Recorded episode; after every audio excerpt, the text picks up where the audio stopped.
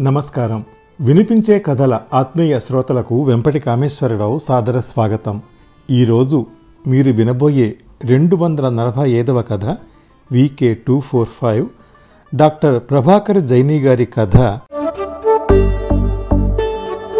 పంచుకున్నారా? రచయిత డాక్టర్ ప్రభాకర్ జైని గారు వినిపించే కథల శ్రోతలకు పరిచితులే. వారి కథలు సర్దుకున్నారా వీకే ఫోర్ సెవెన్గా ఆ అమృత పాదాలు వీకే వన్ టూ సిక్స్గా అనుకున్నారా వీకే వన్ ఫైవ్ ఎయిట్గా గతంలో వినిపించాను కదా? కవి కథా రచయిత నవలా రచయిత దర్శకులు డాక్టర్ ప్రభాకర్ జైని గారు రాష్ట్ర స్థాయి అధికారిగా కమర్షియల్ ట్యాక్స్ శాఖలో బిజీగా ఉంటూ కూడా సాహిత్య రంగంలో విశేషమైన కృషి చేశారు. ఇప్పటి వరకు ఇరవై నాలుగు నవలలు రెండు కథా సంపుటాలు రెండు కవితా సంపుటాలు వారి కలం నుండి జాలువారాయి. ఐదు ఫీచర్ ఫిల్ములు పదిహేను షార్ట్ ఫిల్ములు రెండు యూట్యూబ్ ఛానళ్ళు సినీ వాలి ఉచిత అంతర్జాల వారపత్రిక నిర్వహిస్తూ జైనీ ఇంటర్నేషనల్ ఫౌండేషన్ ద్వారా వందలాది మంది కళాకారులను లక్షలాది రూపాయలతో సత్కరించి సాహిత్య సేవ లక్షలాది రూపాయలు వెచ్చించి సమాజ సేవ చేస్తున్నారు. రెండు వేల పద్నాలుగులో నంది అవార్డు రెండు వేల పదిహేనులో భరతముని అవార్డు రెండు వేల పదిహేడులో నవ్య నవలా చక్రవర్తి బిరుదు రెండు వేల పద్దెనిమిదిలో ఇండియన్ అచీవర్స్ అవార్డు ఇలా లెక్కకు మిక్కిలిగా వీరివశమయ్యాయి. ముఖ్యంగా రెండు వేల పన్నెండు నుంచి ఇప్పటి వరకు చేసిన సాహిత్య సేవకు ఈ దశాబ్దం తనదే అనడానికి అర్హులు. ప్రస్తుతం వారు ప్రజాకవి కాళోజీ సినిమా షూటింగ్లో బిజీగా ఉన్నారు. వారి జీవితంలో అత్యున్నతమైన ప్రాజెక్ట్ ఇది అంటారు వారు. వారి కథ పంచుకున్నారా? ఇప్పుడు వినిపిస్తాను.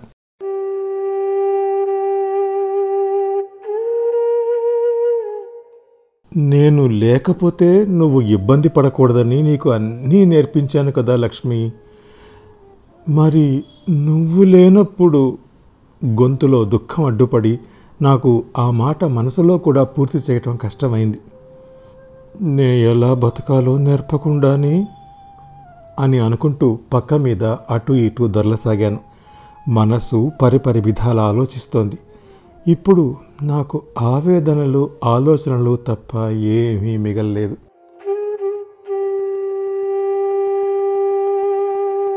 మనుష్యులు మన మధ్యే ఉన్నప్పుడు అతి సాధారణంగా తోచే విషయాలు వారు మన మధ్య నుండి మాయమైనప్పుడు అపురూపంగా తోస్తాయి. నేను ఇంకా పూర్తిగా లేచి లేవకముందే తను స్నానం చేసి బాత్రూమ్ నుండి మా బెడ్రూమ్లోకి బట్టలు మార్చుకోవటానికి రాగానే ఒక కమ్మటి పరిమళం మైకల్లా నన్ను కమ్మేసేది. తన అలికిడికి నాకు నిద్రాభంగం కలగకూడదని అతి మెత్తగా వేసే ఆమె పాదాల చప్పుడు వినడం అంటే నాకు ఎంతో ఇష్టం. ఆ సుప్రభాత సమయాన ఆ సౌరభం ఆమె సామీప్యం ఒక గొప్ప అనుభూతిని కలిగించేవి. ఆ సమయంలో జీవితంలోని ఏ కఠినమైన సమస్యనైనా పరిష్కరించగలను అన్న నమ్మకం కలిగేది. వయసులో ఉన్నప్పుడు సమయం సందర్భం లేకుండా కలిగే కోరికల కన్నా ఇప్పుడు ఈ వయసులోనే భార్యాభర్తల మధ్య ఇటువంటి ఎటువంటి కోరికలు లేని సాన్నిహిత్యం మధురంగా ఉంటుంది. మా పడక గదిలో మేము పడుకునే మంచానికి నేను పడుకునే వైపునే బట్టల కబ్బోర్డు ఉంది.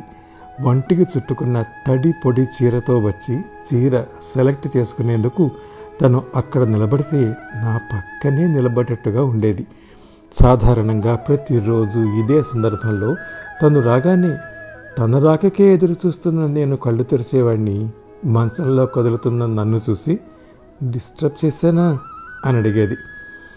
ఇప్పుడేంటి? ముప్పై ఐదేళ్ళ క్రితమే డిస్టర్బ్ చేసావు అయినా ఇది మధురమైన డిస్టర్బెన్స్ అని నేనంటే తను సుతారంగా నా నుదుటి మీద ముద్దు పెట్టుకునేది. ఒక్కోసారి నా కౌగిట్లో బందీ అయ్యేది. తనొస్తేనే నేను లేస్తానని తనకు తెలుసు. తను వచ్చాకే లేవాలని నాకు తెలుసు. ఇది దాదాపు ప్రతిరోజు జరిగే దినచర్యే. నేను ఆ ఊహల లోకంలో తేలిపోతూ ఒక విధమైన మత్తులోకి జారుకునేవాణ్ణి. కొద్దిసేపటి తర్వాత తన ముఖానికి ఏ పౌడర్ రాసుకుంటుందో కానీ ముందుగా ఒక కమ్మటి పరిమళం నా గదిలోకి మదిలోకి ప్రవేశిస్తుంది. తర్వాత చీర గరగరలు వినిపిస్తాయి. వంటికి చుట్టినట్టుగా కాకుండా చీర ఎంత పొందికగా కట్టుకుంటుందో తర్వాత నా మంచం పక్కగా గాజుల గలగలలు వినిపిస్తాయి. వెంటనే కమ్మటి కాఫీ వాసనను నా ముక్కు పుటాలు ఆఘ్రాణిస్తుండగానే తను కాఫీ తీసుకొచ్చి సార్ కాఫీ. అని కర్కశంగా గొంతు వినిపించేసరికి ఉలిక్కిపడి ఈ లోకంలోకి వచ్చాను. ఎదురుగా మురికిగా ఉన్న లుంగి మురికి చొక్కాతో కాఫీ గ్లాసు పట్టుకుని అతను నిలబడి ఉన్నాడు. నేను మా అపార్ట్మెంట్కి సమీపంలో ఉన్న హోటల్లో కూర్చుని కాఫీకి ఆర్డర్ చెప్పి అతను కాఫీ తెచ్చే వరకు ఆలోచనల్లో మునిగిపోయానన్నమాట. తను తెచ్చే కాఫీ కోసం అర్రులు చాచేవాణ్ణి. నాకు ఎలాంటి కాఫీ కావాలో నాకే తెలియదు కానీ తను తెచ్చిన కాఫీలో కేవలం పాలు పంచదార కాఫీ పొడి మాత్రమే కాక ఇంకేదో ఉండేది. అందుకే అంత రుచి. ప్రపంచంలో ఏ హోటల్లో తాగినా ఆ రుచి రాదు. అసలు అటువంటి రుచిని నా నాలిక ఇంతవరకు వేరెక్కడా ఆస్వాదించలేదు. కాఫీ చండాలంగా ఉంది అని అనుకుంటూ గ్లాస్ టేబుల్ మీద పెట్టి బయటకు నడుస్తుంటే నాకు బాగా పరిచయం ఉన్న సర్వరు నన్ను బాధగా చూశాడు.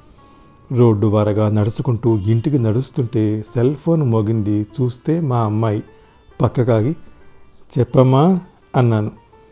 ఎక్కడున్నావు నాన్న? ఏం చేస్తున్నావు? అని అడిగింది. గొంతులో పొంగుతున్న దుఃఖాన్ని అదిమిపెట్టి అవతలి వాళ్ళకి ఆ దుఃఖపు ఛాయలు వినపడకూడదని తను చేస్తున్న ప్రయత్నం ఈసారి ఓడిపోయింది. తను ఏడుస్తోందని నాకు అర్థమైపోయింది.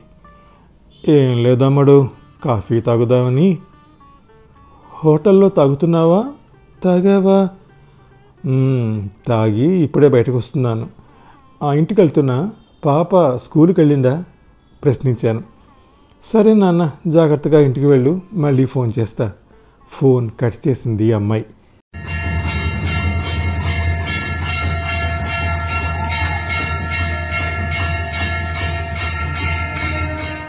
గాంధీనగర్లో హరిహర క్షేత్రం చాలా ప్రసిద్ధిగాంచిన గుడి. మనసు బాగోలేనప్పుడు మనసు బాగా ఉన్నప్పుడు మేమిద్దరం ఆ గుడికి వచ్చేవాళ్ళం. సాయంత్రం పూట చాలా ప్రశాంతమైన వాతావరణంలో కొంతమంది భక్తురాళ్ళు శ్రావ్యమైన గొంతుతో విష్ణు సహస్రనామాలు పఠిస్తూ పూలమాలలు కడుతుండేవారు. తర్వాత ఆ పూలమాలలను సాయంకాలపు అర్చన సమయంలో హరిహర స్వామికి సమర్పించేవారు.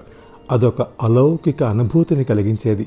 ఈ పరుగులు పెట్టే హడావుడి ప్రపంచం గుడి బయటే నిలిచిపోయి గుడి లోపల పవిత్ర ప్రశాంత వాతావరణం గోచరించినట్టు అనిపించేది మాకు.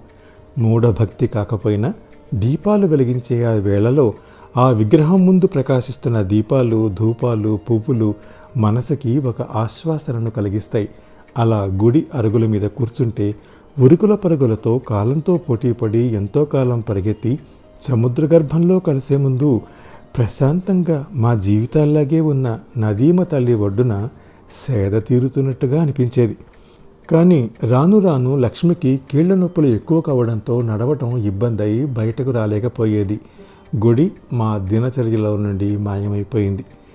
నేను హరిహర క్షేత్రాన్ని దాటి మా ఇంటి వైపు నడిచాను. ఇప్పుడు నేను ఆ గుడి వైపు చూడలేకపోతున్నాను.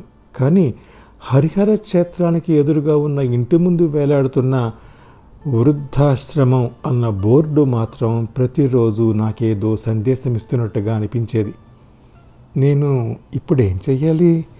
ఢిల్లీలో ఉన్న అమ్మాయి దగ్గరకో అమెరికాలో ఉన్న అబ్బాయి దగ్గరకో వెళ్ళడమా? లక్ష్మి లేని ఈ లోకం నుండి నిష్క్రమించడమా? లేక లక్ష్మి జ్ఞాపకాలు మరిచిపోవడానికి ఈ ఇల్లు వదిలేసి ఈ మధురమైన అనుభూతులన్నిటినీ రబ్బరుతో చెరిపేసినట్టుగా తురిపేసుకుని వృద్ధాశ్రమంలో చేరటమా? అన్న ఆలోచనలో ఉండగానే వృద్ధాశ్రమం అంటే ఒక విషయం గుర్తుకొచ్చింది. లక్ష్మికి మమ్మల్ని ఎవరైనా వృద్ధులు అని అన్న శేష జీవితం గడుపుతున్న వాళ్ళు అని అన్న బాగా కోపం వచ్చేది. మే వృద్ధులమేమిటి? వీఆర్ స్టిల్ యంగ్ అభి రాత్ బాకీ హై. అవును విఆర్ఎస్ తీసుకుని మేము బ్యాంకు ఉద్యోగం నుండి రిటైర్ అయ్యాం. మాకు మనవలు మనవరాళ్ళు ఉన్నారు. అయితే ముసలమైనట్టేనా మా వయసు వాళ్ళు బాలీవుడ్లో ఇంకా పెళ్ళే చేసుకోకుండా హీరోలుగా నటిస్తుంటే మే వృద్ధులమేమిటి నాన్ సెన్స్ అని ఉడుక్కునేది లక్ష్మి. ఆ విషయం గుర్తుకొచ్చి నవ్వుకున్నాను. కానీ కళ్ళ ముందు వృద్ధాశ్రమం అన్న ఆప్షనే సరైనది అని బలంగా అనిపిస్తుంటే ఇంట్లోకి అడుగుపెట్టాను వేయి హస్తాలతో శూన్యం నన్ను ఆహ్వానించింది.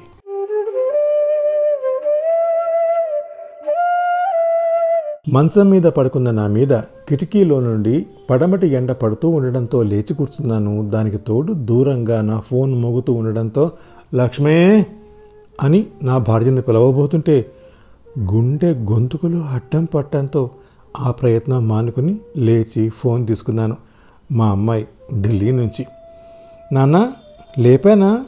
నువ్వు మధ్యాహ్నం ఎక్కువసేపు పడుకుంటే రాత్రిపూట నీకు నిద్ర పట్టదని అమ్మ చెప్పేది. అందుకే నిన్ను లేపాను అంది అపారజిటిక్గా.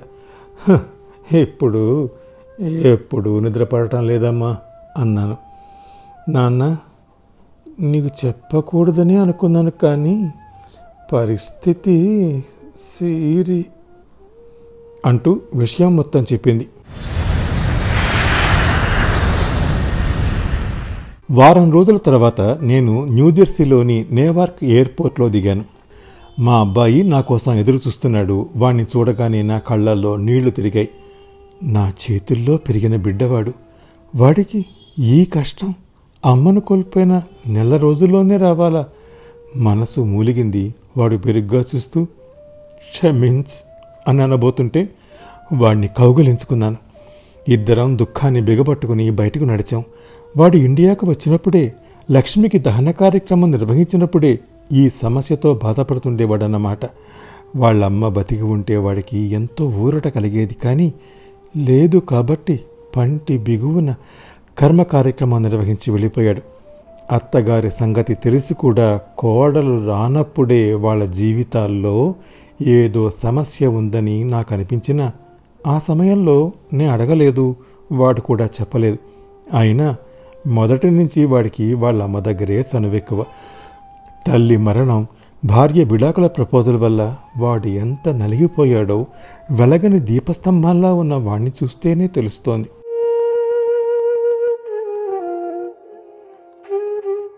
మూడు రోజులు న్యూజెర్సీ అంతా గాలించి చిరునామా దొరకబుచ్చుకుని మా కోడలు ఉంటున్న ఇంటి ముందు నిలబడ్డాను. ఆ అమ్మాయితో ఎక్కువగా పరిచయం లేదు. అమెరికాలోనే పెళ్ళి చేసుకుని మా దగ్గరికి వచ్చినప్పుడు ఆశీర్వదించి పంపాం.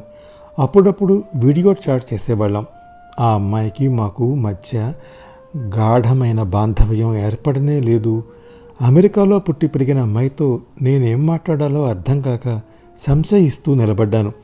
ఇటువంటి సున్నిత సమస్యల్ని లక్ష్మి అయితే చిటికలో పరిష్కరించేది అని మనసులో పడుతుండగానే ఎవరో తలుపు తీసి ఎస్ అంటూ నన్ను అనుమానంగా చూశాడు.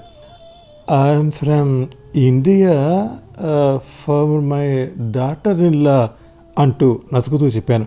హూ అని అతను హుంకరిస్తుండగానే లోపల నుండి మా కోడలు గబగబా బయటకు వచ్చి నన్ను నా దీన స్థితిని చూసి చెల్లించిపోయి డాడ్ అంటూ నా చేతులు పట్టుకుంది. నాకు దుఃఖం ఆగలేదు.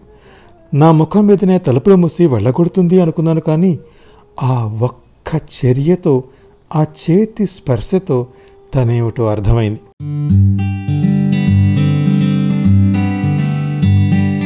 ఆ రాత్రి నేను నా కొడుకు కోడలు ప్రశాంతమైన ఒక హోటల్లో డిన్నర్ చేయడానికి కూర్చున్నాం. ముందుగా వైన్ సర్వ్ చేశారు. వాళ్ళిద్దరూ కలిసి నాతో డిన్నర్ చేయడానికి ఒప్పుకున్నారంటేనే సమస్య సగం పరిష్కారమైనట్టేనని నాకు అనిపించింది వాళ్ళిద్దరూ కూడా బద్ధ శత్రువుల్లా కాక రాగానే పలకరించుకున్నారు. అమెరికన్ పద్ధతిలో సున్నితంగా పెక్ అంటే చెంపలపైన ముద్దు పెట్టుకున్నారు. అది అక్కడి వాళ్ళకి సర్వసాధారణమైన చర్యే కావచ్చు కానీ నాకు మాత్రం అపురూపంగా అనిపించింది. మావాడు ఆమెను ఆత్మీయంగా హత్తుకునే దృశ్యం చూస్తుంటే తన జీవితంలో ప్రేమించిన ఇద్దరిలో ఒకరిని శాశ్వతంగా పోగొట్టుకుని మరొకరు ఎక్కడ చేజారిపోతారేమోనని ఎంత క్షోభ అనుభవిస్తున్నాడో నాకు అర్థమైంది. అప్పుడు వాడు కరగని మేఘంలా ఉన్నాడు. నాకు పెద్దగా పని లేదేమో అనిపించింది. నేను అక్కడి నుంచి మెల్లగా జారుకుంటే డిన్నర్ అయ్యేలోపు వాళ్ళు కలిసిపోతారు అనిపించింది. ఈ కాలం పిల్లలేంటి? చిన్న చిన్న కారణాలతో విడాకుల వరకు వెళ్ళిపోతున్నారు. వాళ్ళ సమస్యలు తాటాకు మంట లాంటివే అని అనుకున్నాను.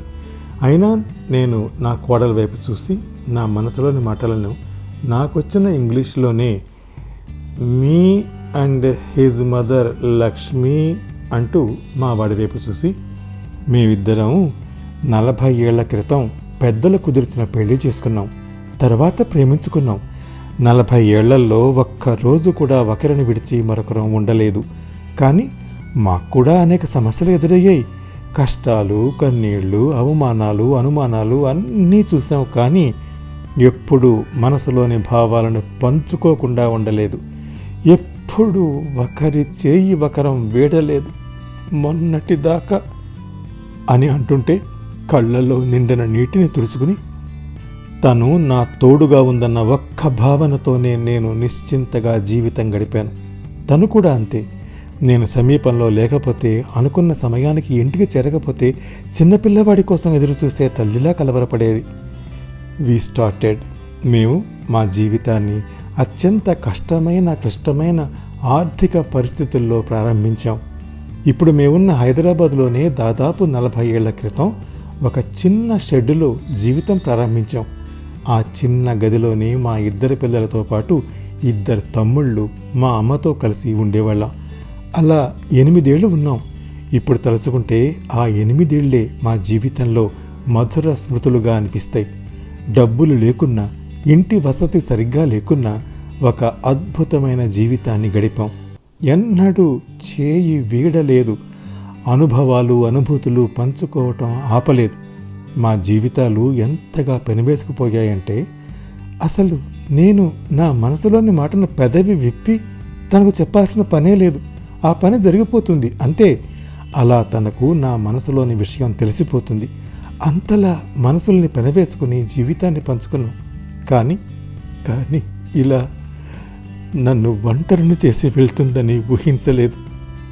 ఇప్పుడు నాకు రిక్త హస్తాలు శూన్య గృహం తప్ప అని ఒక్క క్షణం ఆగాను. నేను అంతకంటే ఎక్కువ చెప్పదలుచుకోలేదు. వాళ్ళిద్దరూ విజ్ఞులు. ప్రపంచాన్ని జయించిన యువతరానికి ప్రతినిధులు. నేను చెప్పకుండా వదిలేసిన విషయాన్ని వాళ్ళు తప్పక గ్రహిస్తారని నా నమ్మకం. అది ఒమ్ము కాలేదనడానికి నిదర్శనంగా నేను మాట్లాడటం ముగించేసరికి ఇద్దరి కంటి గవాక్షాలలో నీటి బొట్లు నిలిచాయి. ఒకరి చేతిలో మరొకరి చేయి ఉంది. నేను కళ్ళు తుడుచుకుని నవ్వాను. వారం రోజుల తర్వాత స్వదేశానికి తిరిగొచ్చాను. వస్తూ వస్తూ ఢిల్లీలో దిగి అమ్మాయిని చూసొచ్చాను.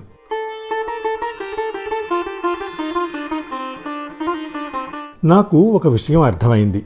లక్ష్మి నేనేం చేయాలని కోరుకుంటోందో నాకు అవగతమైంది. నేను మా కన్న బిడ్డలకు రక్షణ కవచంగా నిలవాలని తను ఆకాంక్షిస్తోంది.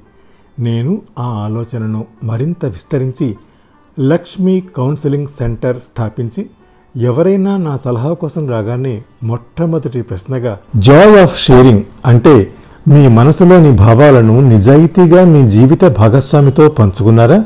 ఆ ఆనందాన్ని అనుభవించారా? అని అడగటం నా దినచర్య అయిపోయింది. ఎందుకంటే పంచుకుంటేనే ప్రేమ పెరుగుతుందని నా నమ్మకం. Love only grows by sharing Brian Tracy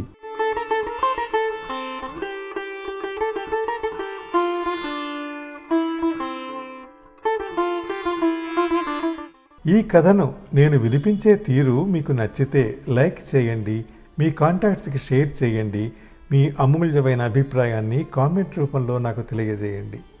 నా వినిపించే కథల ఛానల్కి సబ్స్క్రైబ్ చేసి మీ ఆదరణ అభిమానం ప్రోత్సాహం అందించండి. తప్పక చేస్తారు కదా? నమస్తే. వినిపించే కథలు వినిపించే కథలు వినిపించే కథలు. Jesus.